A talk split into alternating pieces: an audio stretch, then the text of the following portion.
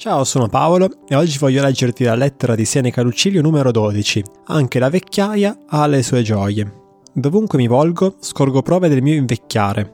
Mi ero recato nella mia villa vicino a Roma e mi lamentavo delle spese necessarie per l'edificio ormai cadente. Il fattore disse che non dipendeva dalla sua negligenza, lui faceva tutto il possibile, ma purtroppo la villa era vecchia. Eppure l'ho vista sorgere pietra su pietra. Che deve essere di me, se già se ne vanno in polvere queste pietre che hanno la mia età? Irritato, con lui colgo la prima occasione per sfogare il mio malumore. È chiaro, dico, che questi platani sono trascurati non hanno fronde. Come sono nodosi e secchi rami, ruvidi e squallidi i tronchi. Tutto questo non accadrebbe se ci fosse qualcuno a scavare un po' intorno e ad irrigarli. Egli giura sul mio genio tutelare che fa tutto il possibile, che continua a prodigare ai platani ogni cura, ma sono ormai vecchi, si è detto tra noi, li avevo piantati io e ne avevo visto spuntare le prime foglie. Voltomi verso la porta. Chi è costui? chiedo, codesto vecchio decrepito che ben a proposito si è posto davanti alla soglia. Infatti guarda verso l'esterno. Dove l'hai trovato? Che gusto hai avuto a portare qui il cadavere di un estraneo? Ma non mi riconosci, dice il vecchio. Sono Felicione, a cui eri solito recare in dono statuette d'argilla. Sono il figlio del fattore Filosito, il tuo bimbo prediletto. Ma costui, dico, è davvero fuori di sé. È diventato anche il mio bimbo prediletto? Senza dubbio è così. Proprio ora gli cadono i denti. Debbo questo dunque alla mia villa suburbana. In tutte le cose a cui ho rivolto lo sguardo ho visto chiaramente riflessa la mia vecchiaia e accogliamola di buon grado e amiamola, può dare tanta gioia a chi sa goderne. Gli ultimi frutti dell'albero sono i più saporosi. È molto bella la fanciullezza quando volge al suo termine. Ai bevitori è particolarmente gradita l'ultima coppa, quella che dà l'ultimo tocco e li sommerge nell'ebbrezza. Ogni piacere ha il suo momento culminante quando sta per finire. È molto gradevole essere nell'età ormai declinante, non ancora sull'orlo della tomba, ma penso anche all'ultimo periodo di vita debba avere i suoi piaceri, o almeno ha questo vantaggio in luogo dei piaceri, non ne sente più il bisogno. Quanto è dolce l'aver stancato le passioni ed essersene lasciate alle spalle. È triste, tu dici, avere la morte davanti agli occhi.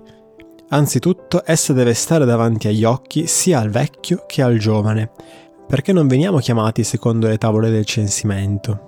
In secondo luogo, nessuno è tanto vecchio che non possa ripromettersi almeno un giorno di vita. Anche un sul giorno rappresenta un periodo della vita. Tutta la nostra esistenza è fatta di parti, è costituita, cioè, di cerchi più ampi che cingono cerchi sempre minori.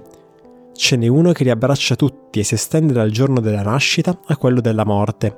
Ce n'è un altro che delimita gli anni dell'adolescenza, c'è quello che chiude nel suo ambito tutta la fanciullezza e infine c'è l'anno che contiene in sé tutti i periodi più brevi che insieme compongono la vita. Il mese è chiuso da un cerchio più stretto, il giorno ha una circonferenza strettissima, ma anch'esso muove da un principio verso una fine, dal sorgere al tramonto del sole. Perciò Eraclito, che per il suo stile ebbe il soprannome di Oscuro, disse un giorno uguale a ogni altro. Questo detto chi l'ha inteso in un modo e chi in un altro uno l'ha inteso nel senso che ogni giorno ha un ugual numero di ore, ne ha detto cosa falsa.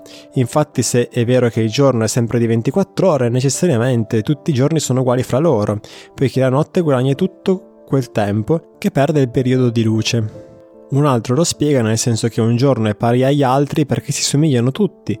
Tutto ciò che si trova in un giorno si può trovare anche in un periodo di tempo lunghissimo, cioè la luce, le tenebre e le loro variazioni che la notte ora più breve, ora più lunga, produce nelle alterne vicende del mondo. A ogni giornata noi dobbiamo dare un ordine, come se essa chiudesse la serie e segnasse il compimento della nostra esistenza. Pacuvio, che col dimorarvi a lungo fece quasi sua la Siria, aveva l'abitudine di farsi, per così dire, le esequie durante le sue gozzoviglie.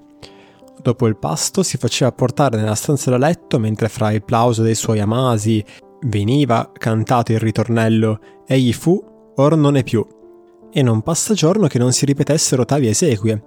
Orbene, questo che egli faceva, spinto dalla sua cattiva coscienza, facciamolo invece con la coscienza di aver bene operato, e andando a dormire diciamo lieti e contenti, ho vissuto e ho percorso la via segnatami dalla sorte. Se Dio ci concederà un altro giorno, accettiamolo lieti. È un uomo davvero felice e ha il pieno dominio di sé, colui che aspetta l'indomani senza trepidazione. Chiunque può dire ho vissuto, si alzerà l'indomani per guadagnare una nuova giornata. Ma ormai devo concludere la lettera, così dirai essa mi giungerà senza portarmi alcun dono? Non temere, porta qualcosa con sé.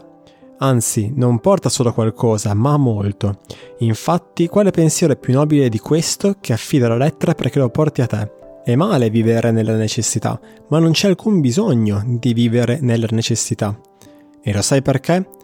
Da ogni parte si aprono molte vie, facili e brevi, verso la libertà. Ringraziamo Dio per il fatto che nessuno è costretto a rimanere in vita. Queste necessità possiamo anche metterle sotto i piedi. Ma dirai, è una sentenza di Epicuro, che ha a che fare con ciò che appartiene agli altri? Ciò che è vero appartiene anche a me Continuerò a proporti pensieri di Epicuro affinché chi giudica le parole non per i concetti che esprimono ma per l'autorità di chi le ha dette sappia che le cose belle e vere appartengono a tutti. Addio.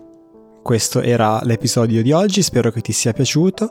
Nel caso volessi saperne di più sulla mia attività da psicologo, ti invito a visitare il sito poroperz.it, trovi il link in descrizione all'episodio. Noi ci sentiamo alla prossima puntata e ciao!